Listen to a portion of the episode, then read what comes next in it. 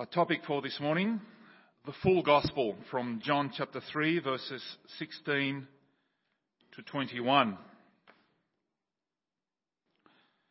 So as we continue our series in the Gospel of John, last week, if you recall, we looked at the story of Nicodemus, a teacher, part of the Sanhedrin, a very religious man, and his encounter with Jesus. A religious man who nevertheless needed to be born again. So this morning we look at perhaps the most, like I said, most well known verse in the Bible. But it is important that we look at it in its context. So even when, even when we are quoting it ourselves, that we know what it is about and understand the full implication of what the good news of the gospel is about. Just by way of introduction, scholars are not in full agreement on whether these verses from verse 16 onwards are a continuation of Jesus' conversation with Nicodemus or whether this is John's commentary on that encounter on the first 15 verses. Now we will not get into that debate of whether it's one way or the other, whether these are the words of Jesus spoken to Nicodemus or this is John's commentary. Because ultimately, it doesn't matter because they are still under inspiration of the Holy Spirit. It is still God's Word, whether it's a red letter or a black letter, it doesn't matter. It is still God's Word. So the passage before us starts with overwhelmingly good news. Because that's exactly what the gospel is. But the gospel is also sobering in its presentation. It's a bit like coming to someone and saying, by the way, I have good news and I have bad news. And I have to tell you both. So which one do you want to hear first? So the passage this morning, I thought about twisting it around a bit, but we're going to start with the good news. This is the good news that you're going to get first.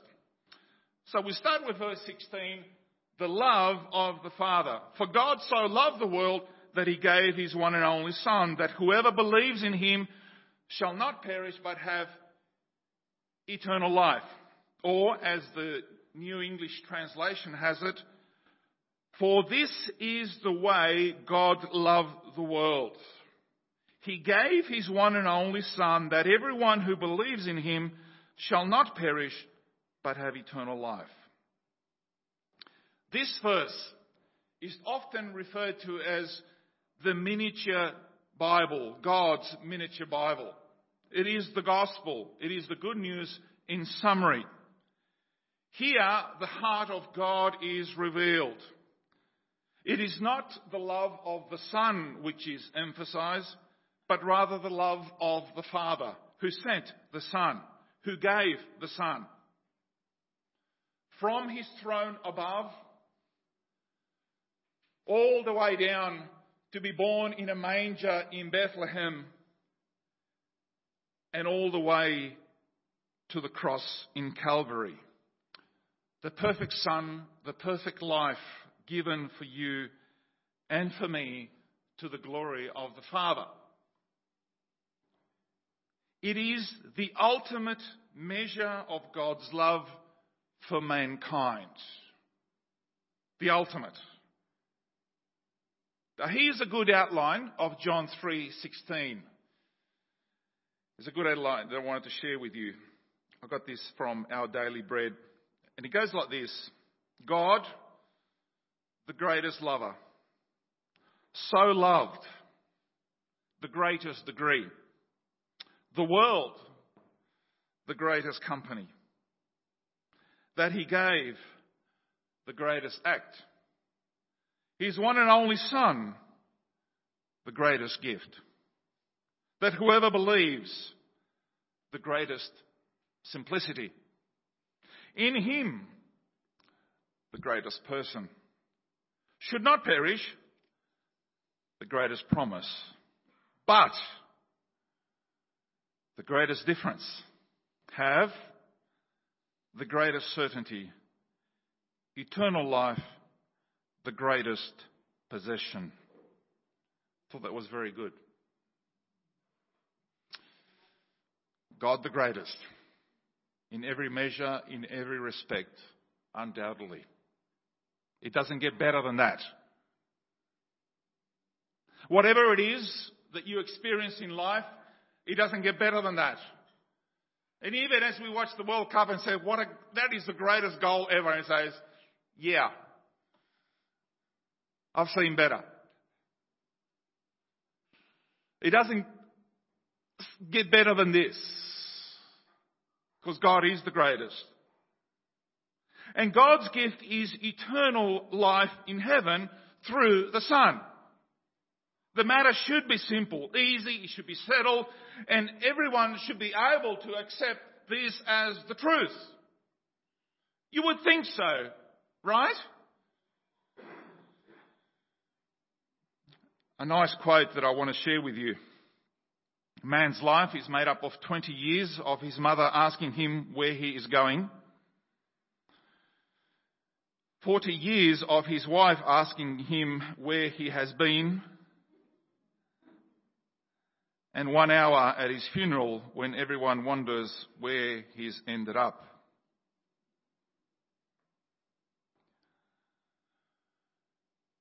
And atheists, of course, accuse us that we have somehow created this idea of heaven because we simply cannot handle reality.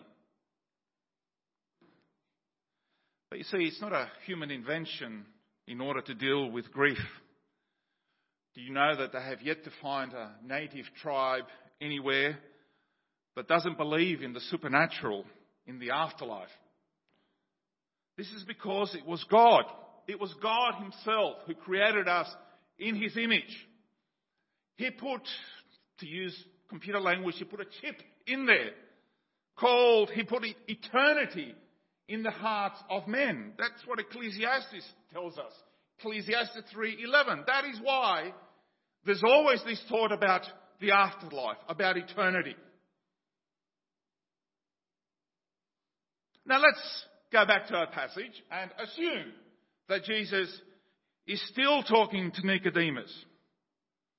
Any Pharisee would agree with this declaration of the love of the Father for his people. The bitter pill for them to swallow was the revelation that God's gift of eternal life was through the death of his son and that this sacrifice was for the world. This is the love that breaks down all barriers.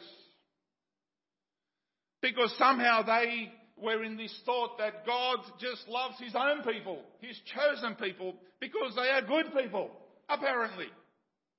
But here, this is the inclusiveness of the gospel, that it is for the world, irrespective of race, irrespective of status in life, irrespective of nationalities. It is for the world. That is the inclusiveness of the gospel. The exclusiveness of the gospel is in the fact that it requires what? It requires belief. Requires faith. Belief consists of accepting something, not doing something, which is what religion is all about. The result of belief is that one receives eternal life in and through him. And once he does that, he is freed from condemnation and lives in a relationship of total honesty before God. The essential evidence that I have received that birth that comes down from heaven is that I am trusting the Saviour Jesus Christ who came down from heaven to die for my sins. and to entrust myself to Him as my Lord and my Master. That is the gospel.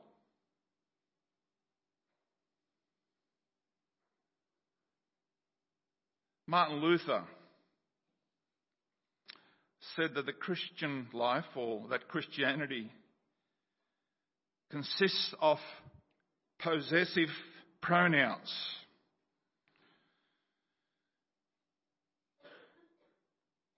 It is one thing to say Christ is a saviour. It is quite another to say he is my saviour and my Lord. And he went on, he said, the devil can say the first. The true Christian alone can say the second.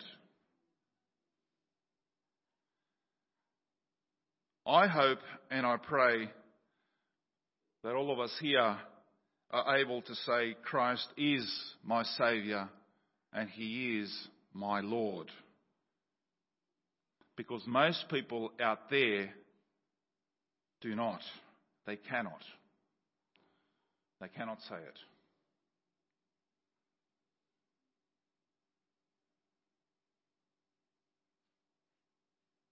Verses 17 to 18, we move from the love of the Father to the choice. For God did not send his Son into the world to condemn the world, but to save the world through him. Whoever believes in him is not condemned, but whoever does not believe stands condemned already, because they have not believed in the name of God's one and only Son. And some will say, and I've heard it quoted quite a few times, see, the Bible says that Jesus did not come into the world to condemn the world. So why are you condemning me for my lifestyle choices? If not even God is condemning me. And there are a few different colors. You can't judge me, only God can judge me. That type of stuff.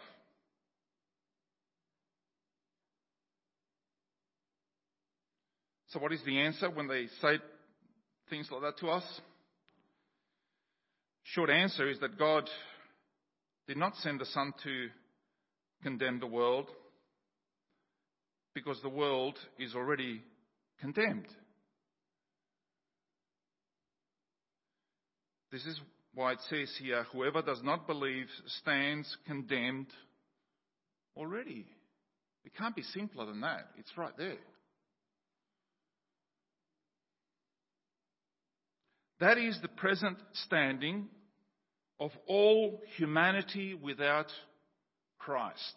It is quite sobering. This is the sobering side of John 3:16 and when we quote John 3:16 we need to move on and also tell them this because this is the other side of John 3:16 That is the short answer. Now we'll proceed with the longer explanation and answer. Because we need to truly understand this fundamental issue. It's important for us. This is Christianity 101. If you don't get this, you won't get anything. Salvation, not damnation, was the purpose of God's love for mankind condemnation was incidental but not primary in God's gift of His Son at Calvary. Because later in John, we read in John chapter 9 verse 39, we read, For judgment I have come into this world so that the blind will see and those who see will become blind. That is there. That is in John's Gospel. So we have to put those things together. Strictly speaking, the coming of Christ to the world and his death on the cross did not condemn men to eternal damnation because men were already condemned. The Son came to accomplish salvation for condemned men. He came into a world of sinners who were under the sentence of death. Like the brass serpent that we spoke about last week that was lifted up in the desert. It is only those who look to Him for salvation who are delivered from condemnation.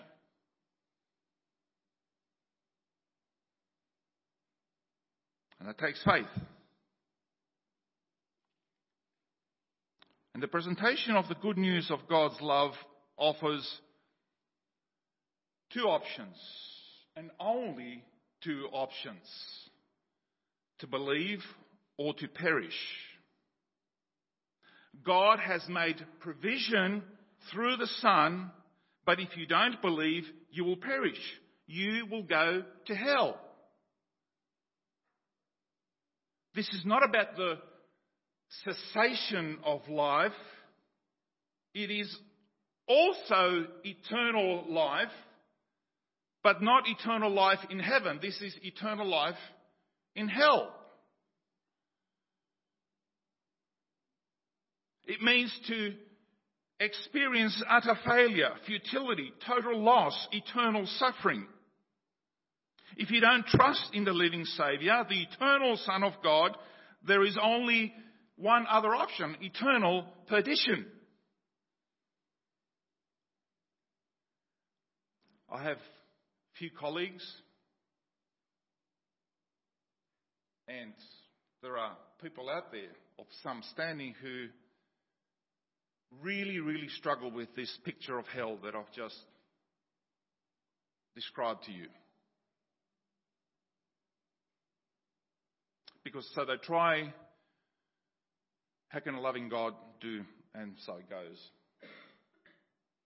So you try and soften up the picture of hell to make it more palatable to modern tastes and sensitivities.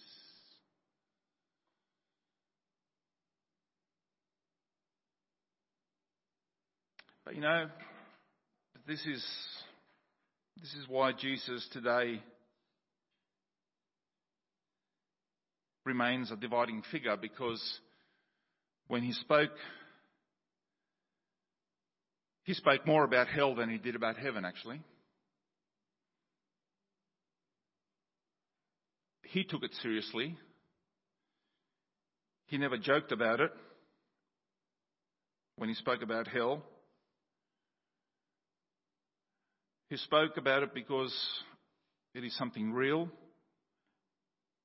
It is something so horrible, terrifying. And every time we talk about it, we have to think about the consequences because we have members of our own family who are going there. And that has to break your heart.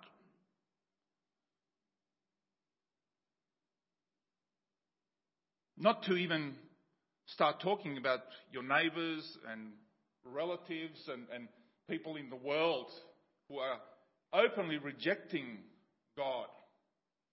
But Paul, come on, you've got to get with modern times, mate. We've got a new definition of hell. You just cease to exist, okay? Come on, I'm, you, you, you, you're preaching, you know, it's just, just too strong, mate. No, no, I can't go there again. I can't listen to this stuff. Well, I'm sorry, it's, it's what the Bible's saying.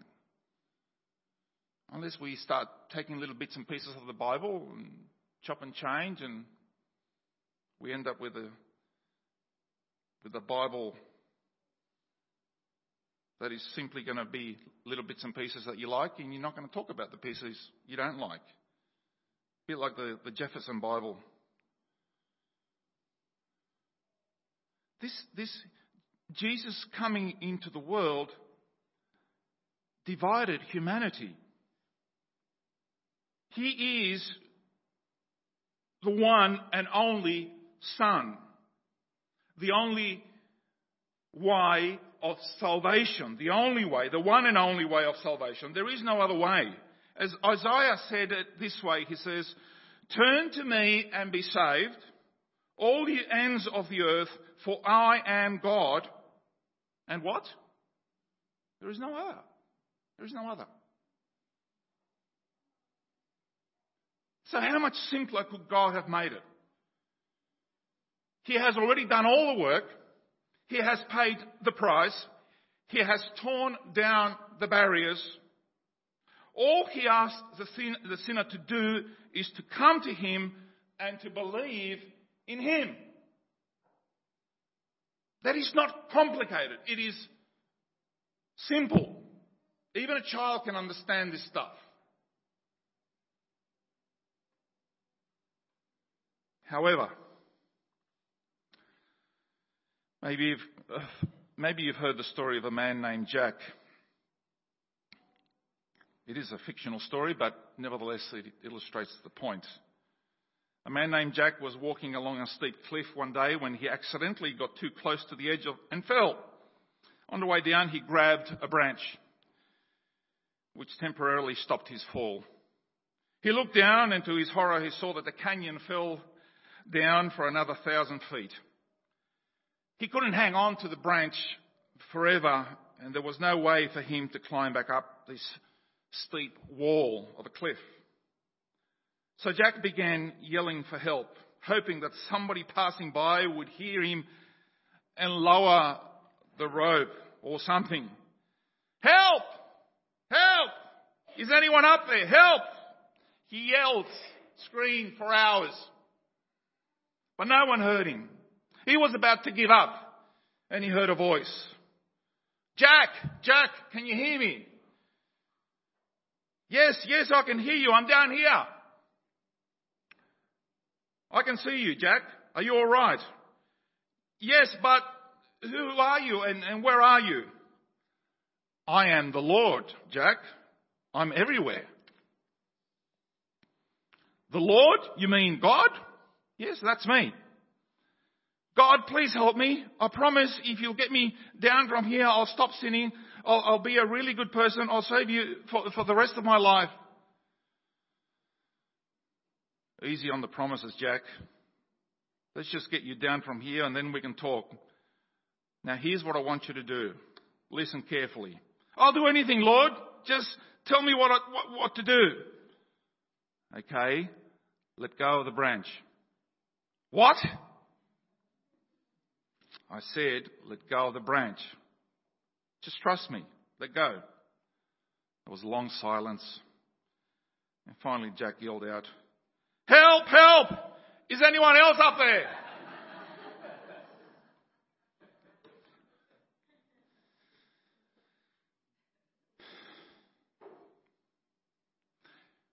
Have you ever felt like Jack?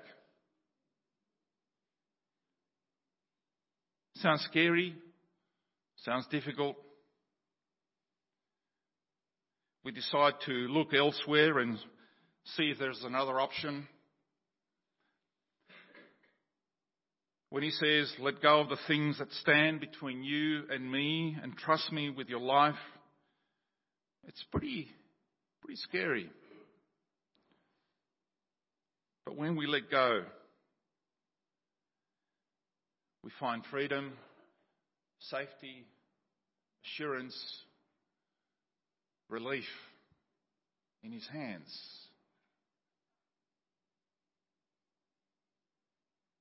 That is what we find. So, what is the verdict then? Verses 19 to 21, we look at the verdict. And this is the verdict. The light has come into the world, but people love darkness instead of light because their deeds were evil. Everyone who does evil hates the light and will not come into the light for fear that their deeds will be exposed. But whoever lives by the truth comes into the light so that it may be seen plainly that what they have done has been done in the sight of God. Now, if you follow the different images that John, the gospel writer, uses us in chapter, in chapter 3, this is the fourth image that he uses. The first one was, well, new birth, then we got wind, the serpent, and now we have light and darkness. Light and darkness is going to appear later on in the Gospel of John again. But here, verses 16 to 17 reveal the motive of God, God's love in, in, in sending the Son. Verses 16 to 17. And then verses 19 to 21 expose the wickedness of the hearts of those who reject Him, who reject the Son. The difference you see between a believer and an unbeliever is not in the, the guilt or innocence of either of them.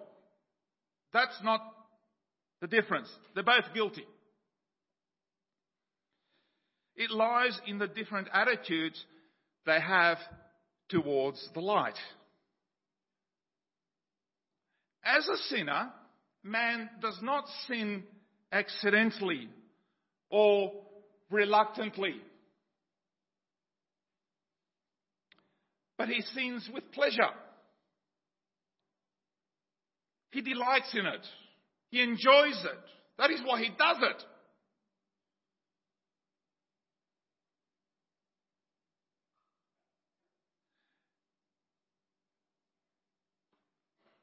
Maybe you can picture the scene at night when you walk into the kitchen and you turn on the light. The kitchen is infested with cockroaches crawling everywhere. You've had, you've been there, right? And the moment you turn on the light, what happens? All these cockroaches just scatter everywhere. Everywhere. And out comes the spray and all of that. They run everywhere and they hide everywhere. You see, when man's wickedness is exposed, he has no intention of forsaking sin. So he tries to hide from the light which exposes the sin. Sin invariably, invariably leads the sinner to hide himself or herself from God, just like Adam and Eve tried to hide from God. But, but he goes, he goes further than that. Because at the same time, we're not just talking cockroaches here, but the cockroaches is banded together and have done something to the wiring or even have, you know, unscrewed the globe so that the light doesn't come on. That's called suppressing the light. Extinguishing the light.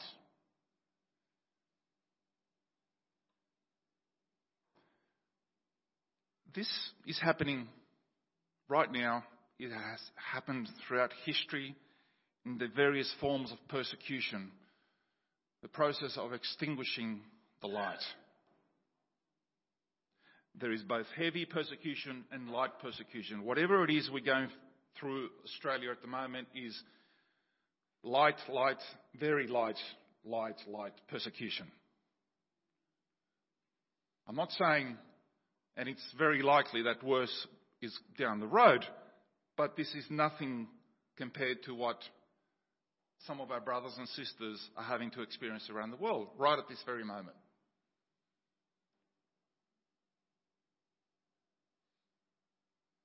Man, in both deed and motive, is a sinner.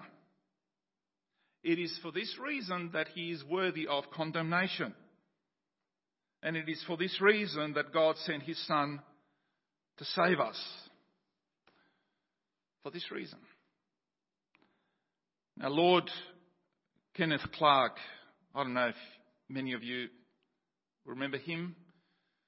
Some of you, uh, from the 60s, he was a British historian who presented his television series called Civilization. No? Doesn't, it's probably black and white. Yeah? Okay, I have a nod. Very clever man, uh, well known in his day. Kenneth Clark, he lived and died as an unbeliever.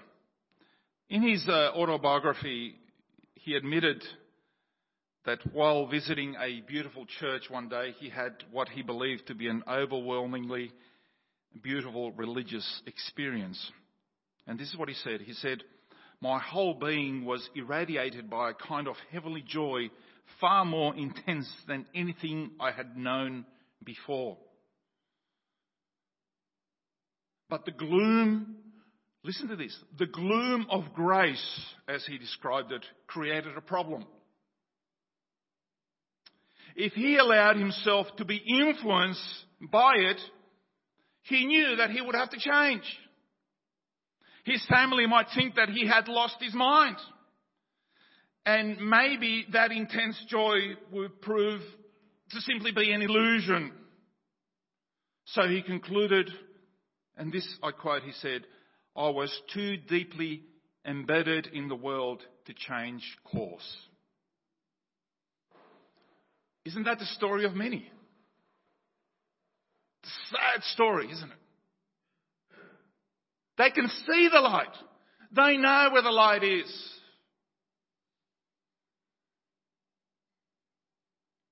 But too deeply embedded to change course. And you see, intellectual problems are only part of the reason why people don't trust in Jesus Christ.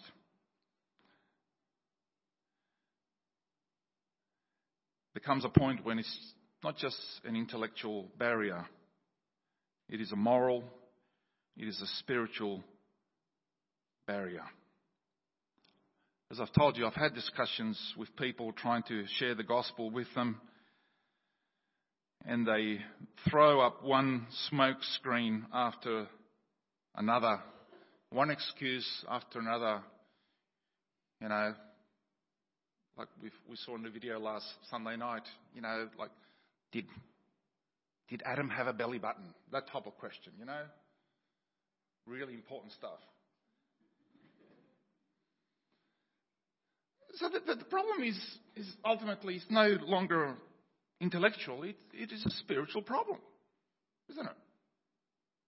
So what excuse have you encountered? Or maybe what excuse have you used when confronted with the light? Eventually, you know, like the Apostle Paul, you will find yourself blinded by the light. It is glaring, it is blinding. And people loving darkness instead of light because their deeds were evil is the normal state of affairs. And, and, and again, you're probably saying, Paul, you're just too pessimistic, mate. Come on, get with the program. There is no wild optimism here. Sorry. It, it rings true to the state of where the world is. This is the normal state of affairs.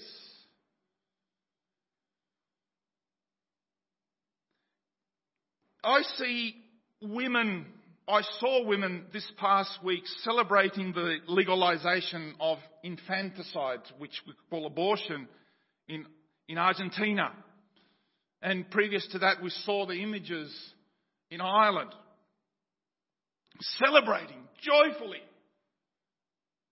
Even coming up to those who were holding a prayer vigil in front of the, those people who were rejoicing. And they were still praying and holding a vigil, and these people coming and spitting on their face and these people, these Christians, not responding. Just singing and praying.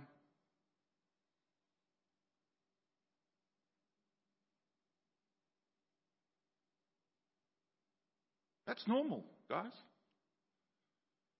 That's normal. This is what this world looks like. I'm not making this stuff up. You know it rings true. Yet to this world, to this darkness, we are called to proclaim the good news. And sometimes it feels like, just recently, ambulance workers, Uh, ambulance workers in Melbourne going about paramedics, going about their duty. They get a call, they go out, and the very people they're trying to save turn around and attack them. You've seen the news. Then these girls go to court and they get less than a slap on the wrist. And they come out of court just giggling and laughing like it's nothing. It feels like that. And, and, and the, the task of the Christian as he shares the good news is, is more than just a paramedic because only if, if you save somebody's life is only for this life. We are talking about eternity. Therefore, the issue is much more serious because eternity is involved here.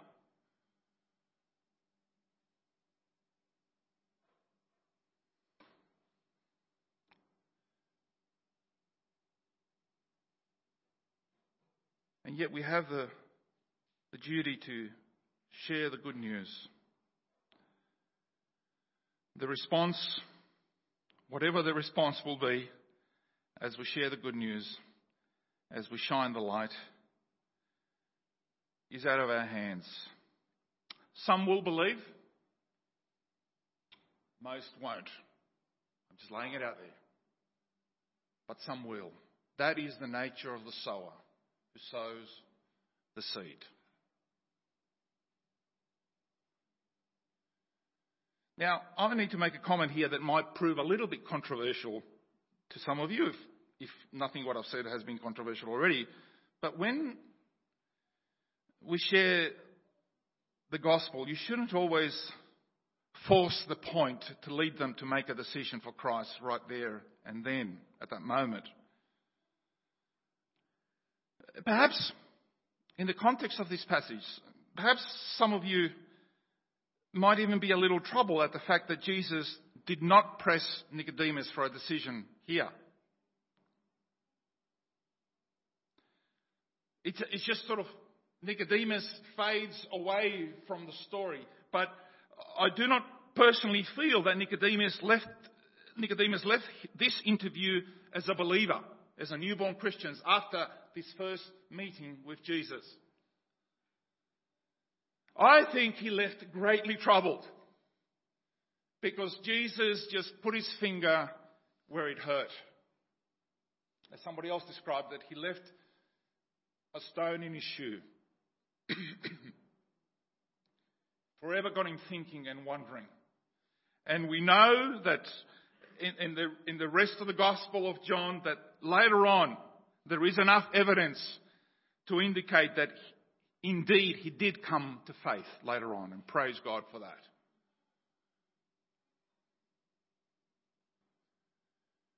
We share the news, we share the good news, and the not so good news.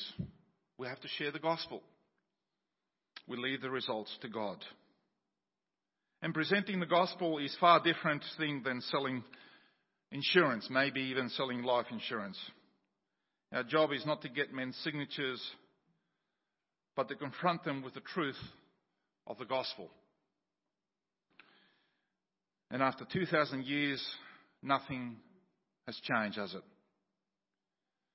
Sinners are still saved by believing and trusting in Jesus and coming to faith in Him and Him alone, for there is no other way. But thanks be to God that at least there is one way. Because if God didn't care, if God didn't love us, there would be no way at all. Praise be to God. Amen.